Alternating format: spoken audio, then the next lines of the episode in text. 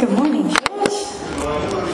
I also want to start by just talking to the funeral this week. It was just honestly the best funeral that I've been to because it was just such a celebration of life. And I learned so much about Daryl. Obviously, I'd only known him a year, but he lived such an abundant life. And, um, and so I hope today's word that I'm speaking on, on the word, would give honour to the name of this church that he named, you know, Living Word. So was beautiful. So it was a little while ago that I spoke. It was on the heart, soul, the mind, and the strength. And I believe that, that it's such an essential thing for us believers to know the parts of our makeup, understanding that we have this unregenerated soul and mind. And even though we have this new spirit and this new heart, as the scripture says, it can be so easy to slip back into the deceptiveness of the old man, the old ways, and that negative mindset. And because I'm sure we've all known the enemy at work in our life, we've heard that whisper of lies, the twisting of scripture, the oppression of circumstances. But I've said it before and I'll say it again my problem has always been myself. It's been with self, it's been the wrestle. It's um, I so resonate with Jacob when he talks about wrestling even with God for his blessing. You know, bless me. And I feel like my, my journey's been a bit like that wrestling with fear, wrestling with negative emotions, wrestling with letting go of the past, wrestling with um, letting go of things that we can't control. That's a big one. Um, wrestling even with forgiveness, wrestling with seeing ourselves the way God sees us. I struggle with that. How much His love is for us. And even wrestling in the seeking of God. You know, sometimes you're like, why can't I just hear you clearly? It's even the wrestle in that. But as we're dying to self, as we're dying to that part of us, it becomes easier as the journey comes on. But there are times when our flesh is begging to hold on to what's comfortable. And the comfortable, I like to think, is like a warm blanket in a hot summer. And I believe in this season, as I've been sitting with the Lord, He's really speaking to the church. He wants to bring us into a new season. He wants to do a fresh thing.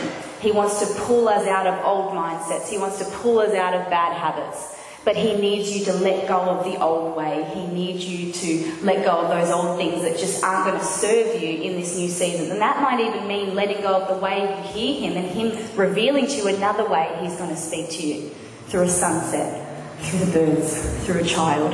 There's all different, different ways that he can speak. And so I've said all this so we can prepare as um, Brenton, thank you for confirming that, getting out of our comfort zone today. I wrote that down. To bring that humble spirit along on the ride today because we're going to be talking about one area that the Lord says we need a whole lot of transformation, and that's the tongue. And so I'm going to be taking us through some scriptures of how I believe the Spirit's leading us to speak and to bring honour and glory to Him. But first, let's pray. Father, I just praise you. I thank you for your word. I thank you for the purity of your word.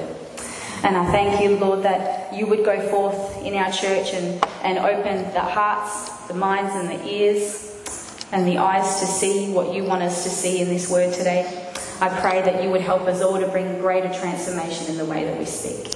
In Jesus' name. But first, let's have a look at the beauty of God's word. Uh, the word says it's been refined seven times. And I like to think of that like gold. You know, when you first dig out gold, it's hard and it's discoloured and it's been mixed with other things.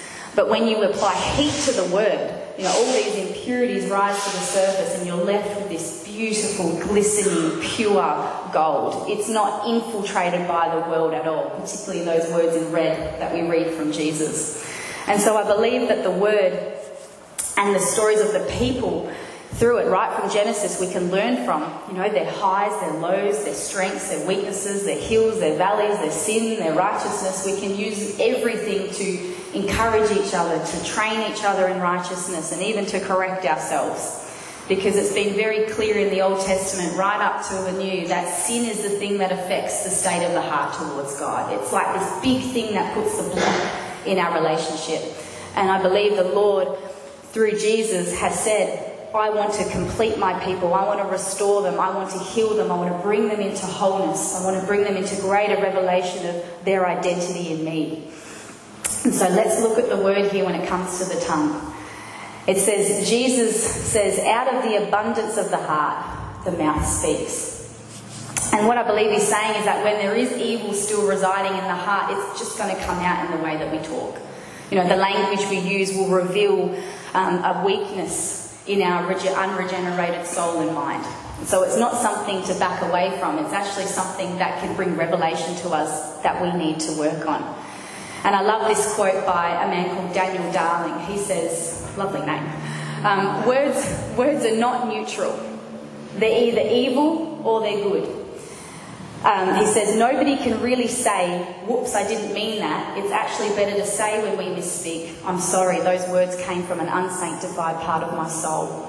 And I love that. It's so humble because it's, it's acknowledging that the tongue is going to reveal a weakness somewhere in, inside of us. Because James 3 6 to 13 says, And among all the parts of the body, the tongue is a flame of fire. It's a whole world of wickedness, corrupting your entire body.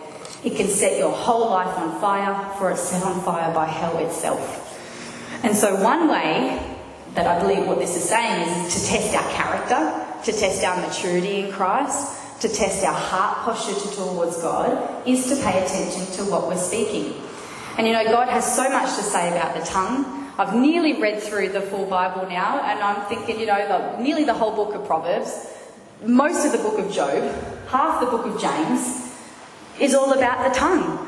And you know, you even need to take a quick peek back through your own history and you'll see where the tongue has got you in trouble. I remember a standout moment with my mother in law. My fault. It's okay, we moved on. And if we haven't, she's in Victoria. So. but you know, the Lord, he, he really wants to refine the tongue as a sign of an inward heart change. So let's have a look at speech, because First Peter tells us some things to pay attention to. He says, Therefore, laying aside all malice, deceit, hypocrisy, envy, and all evil speaking. And I know now in the Bible when I read that word all, he means all. Little bit of a white lie is not allowed. Little bit of gossip is not allowed. He means get rid of it. As all as newborn babes, desire the pure milk of the word, that you may grow thereby. And when I first read this, the Spirit kind of took me backwards. He was saying to me, You know, Lisa, if you want to grow, if you want to understand that pure milk of the Word, like you're a newborn believer, getting that foundation right, you can't get contaminated with evil words. You need to get rid of that evil speaking for that nourishment of the milk to be pure. You know, all, get, like, get rid of all those hindrances to your growth. And so I thought, all right, Lord, well, tell me, what is evil speaking then? We need to know what areas we need to bridle the tongue and what things He's asking us to purge. And if we read in the Old Testament, God describes seven things that He detests, and three of them have to do with the tongue. He doesn't like a lying tongue. He says, don't be a false witness and don't be someone who sows discord. And then if we take that to the New Testament, we've even got Paul who talks about not slandering someone's character not gossiping, not getting into anger or fits of rage, um, not getting into complaining, because obviously that's a sign of an ungrateful heart. And whenever I read about complaining, it always makes me think of the Israelites. You know, when they're in the wilderness and they're getting blessed by God, they're getting food, they've had the milk, uh, the, the, sorry, the water from the rock, their, their clothes aren't even wearing out, and they're still complaining, even in the midst of getting blessed and having all their needs met. Times I done? And I'm getting blessed. Boasting, um, because obviously that's rooted in pride. But then there's that other side of it where the Lord talks about being self pious, which is being deeply religious. And you know, the Pharisees did that where they're saying, Look at all the fasting I'm doing. Look how I'm denying myself for, God. But God says, You've already got your reward because that's just from a root of pride. I can't honour that. Uh, Paul says, a mouth even filled with great swelling words. You know, someone who's constantly flattering someone to gain advantage just reveals something in the heart, something of deceit in the heart. David's psalm says, his mouth is full of curses and deceit and oppression. And as Christians, we think, well, I'm not into witchcraft, I don't curse people. But the Lord showed me this very simply that a curse is just to threaten or it's to pronounce evil on someone or something. It's actually to remove them from God's protection or blessing. And so things like slandering, and gossip can, can become a curse over somebody. And so each one of these things could have their own sermon, but I want to focus on what God says will happen on Judgment Day. He says on Judgment Day, people will give an account of every idle or careless word spoken. And if we think about careless words, I'm hoping by the end of, end of today, we see that how all those things I just listed can fit into speaking carelessly. Because usually with careless words, they start small, they start little, they start like a little fox. That's a reference from the Song of Songs. Be careful of the little foxes that steal the fruit. Even though it's small, it's still stealing your fruit. And the Lord even says in Psalms 4 3, He says, Your lips, He's complimenting the bride here, your lips are like a strand of scarlet, your mouth is lovely. And so the strand of scarlet is symbolic of a mouth that is cleansed by the blood of the Lamb. He's complimenting her because he's saying, Your mouth is lovely, you've allowed it to be sanctified. So if we put those two things together, it means if we're not careful of the little foxes that can come through in our speech, and we're not allowing that speech to be continuously sanctified, we're actually going to rob ourselves of abundant fruit and our reward. And we're actually going to rob others of abundant life and the things that God wants to speak into them. So I'll just give an example here. I had, I had a standout moment um, a couple of months ago. I was talking to someone and come onto the conversation about someone else, and I said, Oh, you know, don't worry about them, they're always acting a bit younger than their age, implying that they're immature. And no one here. um, and I kind of felt like I was covering for them. I said, you know, we can't expect too much of this person because they've always kind of acted younger than their age, always acting immature. And I brushed it off, and it was a few days later, my heart got so convicted, the Lord brought all my words I'd spoken back to me.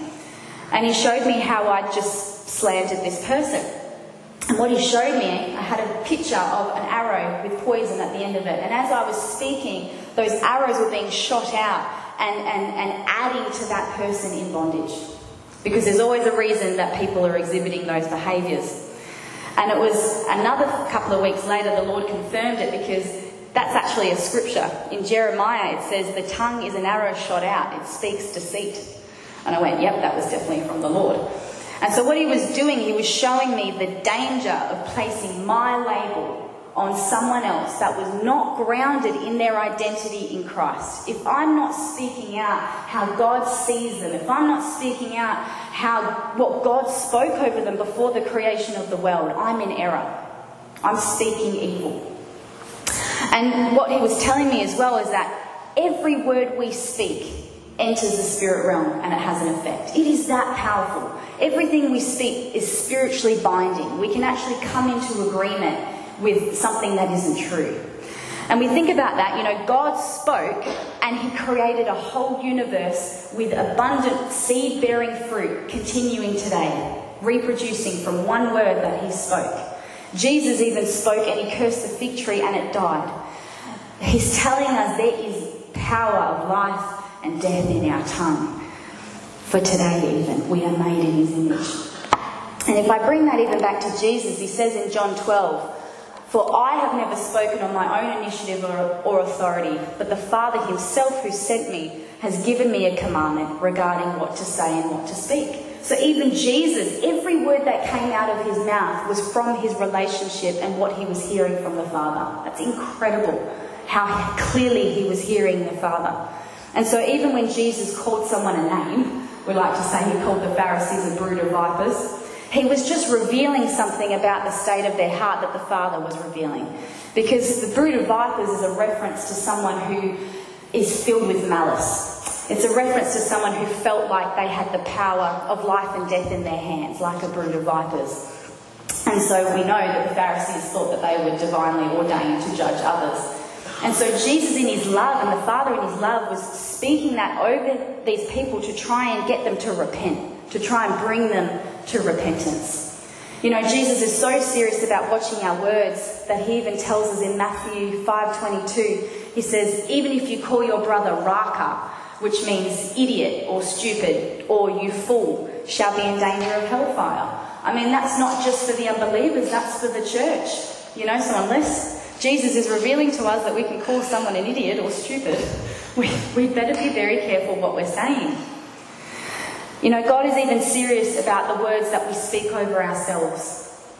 I know we're in a new covenant, but if we look back in Numbers 14, this is when I was saying about the Israelites. They're grumbling to Moses and Aaron, and the whole assembly says to them, Oh, if only we died in Egypt or in this wilderness. Why is the Lord bringing us to this land only to let us fall by the sword? Wouldn't it be better for us to go back to Egypt? Amazing, because then in verse 28, after all this complaining that they've done, the Lord tells Moses to tell them this As surely as the Lord lives, declares the Lord, I will do to you the very thing that I heard you say. And you know, Jesus does, he has a lot of grace, but what this is revealing about the Israelites is their belief system that they had. And so what can happen is what you say is what will happen. The Lord will, you know, He's not going to get out of your free will to, to, to say these things and to, believe, and to believe these things. And so what can happen is it's very likely that the things we say can be the very thing that blocks our blessing. That, that hit me right here in the heart. You know, we need to be really careful with what we're coming into agreement with, but also our belief system. Is it, is it rooted and grounded in what the Word of God says? I, I really thought about this and I thought, wow, look at the way we even can label our bodies sometimes. I heard this from my husband. He said, Oh, Alicia, got a really bad immune system. I'm always sick around this time of the year. I've heard, I'm so clumsy, I'm always tripping over my feet. I'm useless at remembering things. I'm always broke. I mean, think about these words we speak over ourselves. Even generational curses, things like, oh, my dad's dad's dad had this, so I'm definitely going to have this, and we claim it. You know, um, put, a, put a timeline on, on even our life. We've got to be so careful with, with what we're speaking over ourselves. Even when it comes to abilities. Uh, this person's got a beautiful gift, but I don't think the Lord's given me any gifts. No, He says, desire the gifts. They're the Holy Spirit's gifts to give you. You can have a ministry of your own and, and partner with Holy Spirit, and He can give you different gifts over your lifetime. Even things like, oh, I can't tell people about Jesus. I'm, I'm too afraid they'd never listen to me. No, that's not what the, the word says. The word says He's not given us a spirit of fear, but of power and love and a sound mind. And even the, what really woke me up is, as I was speaking in the last time I spoke, um, the words that I was speaking over my own children. Because as you know, young children, they constantly do things over and over again that maybe you don't like, and then we begin to label that. Well, that's what I was doing. And so words like, she's bossy, he's a terror, he's a handful, she's going to be a heartbreaker, he's just like his dad, We're coming out of my mouth. And the Lord led me even to a psychology article that says one negative label that you place on a child, it can take 10 positive things to overcome that one label we placed on them. You know, that's, that's something we really need to be mindful of, that we don't let those labels stick, particularly on our children. We need to be speaking life into them, what, what God say, says about them. You know, and even it can go into the sphere of politics. How many times have we heard that politicians useless, digging this nation into a grave, the worst PM in history? You know, that, that's not what the Lord wants us to speak over our leaders. Don't go to that suburb, full of, full of, um, it's dirty, it's rotten, it's full of no hopers.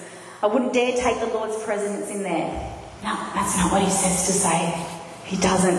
One way to clue on if it's good or if it's evil is to imagine would Jesus speak that over that person or that place or that situation? Would he withhold words of grace and life even to the worst of sinners? No, he wouldn't. And so it's very care, um, possible that our careless words can curse someone because we're removing them from God's blessing and what He's spoken over them. And the one thing the Lord spoke very clearly to me when I was dealing with my children is, Alicia, be careful you're not coming into agreement with what the enemy's speaking. Be careful you're not coming into agreement with what the enemy is speaking.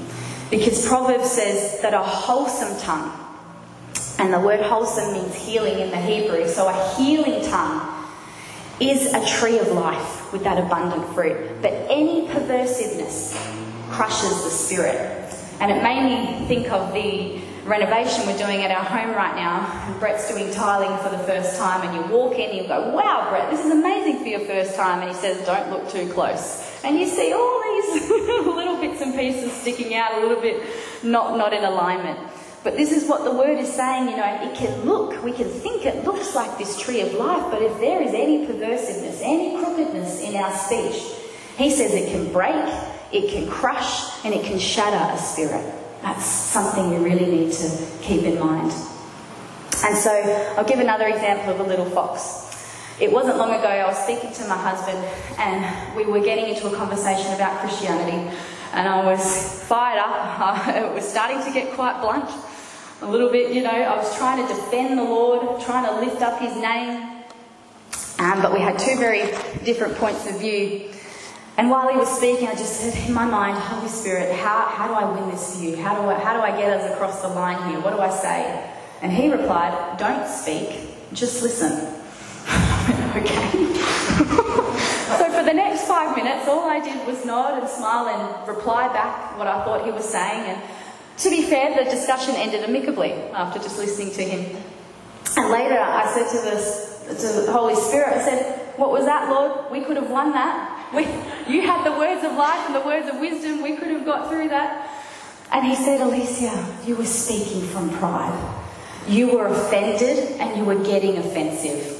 And second of all, the Lord doesn't need me to defend him constantly. You know, there's a time and place where we can have those discussions with unbelievers. But if it's getting heated, if it's getting into debate, if we're just wanting to win the argument, you know, the Lord tapped out of that conversation and he's back here going, waiting for you to finish, you know. Um, because the number one priority is our integrity of our relationship with the Lord, and the second of all, it's our integrity of our relationship with that person. And that's far more important than me wanting to be right. Humbled, very humbled. And so in this case, the Lord didn't want me to speak. But you know, there were other ways He's directed me to speak. I've been praying so much behind the scenes, and for some of us, that will be what He is required at that time or, or for that person. And so I felt it, it was such an important thing to highlight. There's so many little foxes that we need to be aware of. These things that can whisper to our flesh, that seem right to a man, but actually aren't grounded in what the Spirit wants to say. And instead, it's what the self wants to say. And so, what do we do then? We need, we need an answer here. What do we do when we've spoken in pure error? Just a misunderstanding of God's word or our inheritance, what the Lord says the promise is for us. What, what do we do next? And I think the first thing we do is we draw near in fear. Draw near in fear. You know, the fear of the Lord is what keeps us close to Jesus. It's, it doesn't push us away because the fear of the Lord is the awe, it's the reverence, it's the pursuit of the King, it's, it's acknowledging that His will is more important than my will, and I'm going to lay mine down to take up His. Because, you know, we can have a lot of our own understanding, but Scripture says that the fear of the Lord is the beginning of wisdom. And if we're going to tackle and tame the tongue, we're going to need a lot of wisdom because wisdom the thing is the thing that helps us discern in that moment what is good and what is evil. Because the Pharisees had a lot of knowledge, but when they applied and leant on their own understanding, we have seen in the scripture that they ended up in a deep pit. It didn't end well. And even Paul, Paul, um, when he was speaking to the Colossians, who were new believers, he was so, I just love the enthusiasm in Paul's writing. He was so excited for these new believers and he said, oh, I haven't stopped praying for you. And we're on the receiving end. We get to see exactly what he prayed for. And he said, We ask God to give you complete knowledge of his will and to give you spiritual wisdom and understanding. Because even as new believers, he, Paul understood that when they attained this, when they had true understanding from the Spirit, he says in the next scripture, then the way you live will always honour and please the Lord, and your lives will produce every kind of good fruit. And we've learned that the, the, the tongue is a tree of life. And so Paul is speaking of the tongue here. He wants every kind of good fruit in their life. All the while, you will grow as you learn to know God better and better. And so it's as simple as just asking God for wisdom. You know, sometimes we can ask Him at the end of the day, but we need it in that moment. We can ask Him and believe. No, don't be double minded and think He's not going to give you. No, He will give you the wisdom you need for that moment and what you need to say. And this is what we still need to attain now as well, is really drawing close and knowing Him. We really need to know our Lord and Saviour closely. And we'll know that we're speaking in wisdom because James says the wisdom that comes from heaven is pure, it's peace loving, it's considerate, it's submissive, it's full of good fruit, it's impartial, which means we're not treating anyone differently. We're seeing that everyone through the eyes of God and that they're all made in His image, and we're going to be sincere in the way that we treat people. And so, part of this is, is really growing our relationship with the Lord. I found the fastest and quickest way to grow my relationship with Him is speaking to Him all through the day. I think we need to be, get to the point where we're speaking to Jesus more than we even speak to the closest person to us. Speak to him in the morning when we wake up. Move something off the seat of your car, and Jesus is in the car with you, and you're having a conversation wherever we're going. Over the dinner table, at night time, all throughout. Acknowledge him you know, imagine if we had Jesus and we saw him with our natural eyes sitting right next to Phil, right there. How different would we speak? How different would, would, we, would we act around people? So imagine him right there, wherever we go. He's going to give us the, the strength and the wisdom and the words for every situation that we, we're going in it with Jesus wherever we are. And so part of this conversation that I've realised will be confession. And I know confession can have this religious connotation, but the Spirit gave it to me like this one day. He said, Lisa, just clear the air with me. Clear the air with me. Which means we're offloading all those little boxes that we think. Yes, He knows what we think. And so it means we can't hide our true feelings from Jesus. He knows when we have a grievance with someone. He knows when we're agitated, when we're frustrated, when we're feeling misunderstood or rejected. He, he already knows these things. And so speak it out to Him. Speak it to Him before we make the mistake, like I have a couple of times, where you go to the person and then you wonder why it blew up. you know, because I didn't speak to Him first. He will give you the wisdom when the time's right as well. And also, being careful with when we're talking to people because sometimes we can try and get what we should do from lots of different people and then sometimes we can end up with worldly wisdom and so the best place to start is with Jesus. Share the grievance with Him. Because many times when I've done this, the intensity of those emotions and of that little fox subsides. And usually that's the biggest thing in the way, the big emotions. And that means also giving the justice and the judgment back to God about that person. And that's when that fruit of the Spirit, when we're going to Him first, and we're asking Him for that fruit, then suddenly that joy, that peace, that long suffering, that self control just naturally flows through. And I really think that's what David was doing in the Psalms. You know, we read the Psalms, and those were written in some of the toughest, darkest days of David's life. And yet he confessed his sin. He was honest with God when there were wicked people out to get, get him. And yet he kept saying, Lord, purify my hands and purify my heart. Because he understood that there were going to be things he said in error. There were going to be things that he didn't quite get right. But the Lord in this new covenant says, I'm not here to get you into guilt or shame.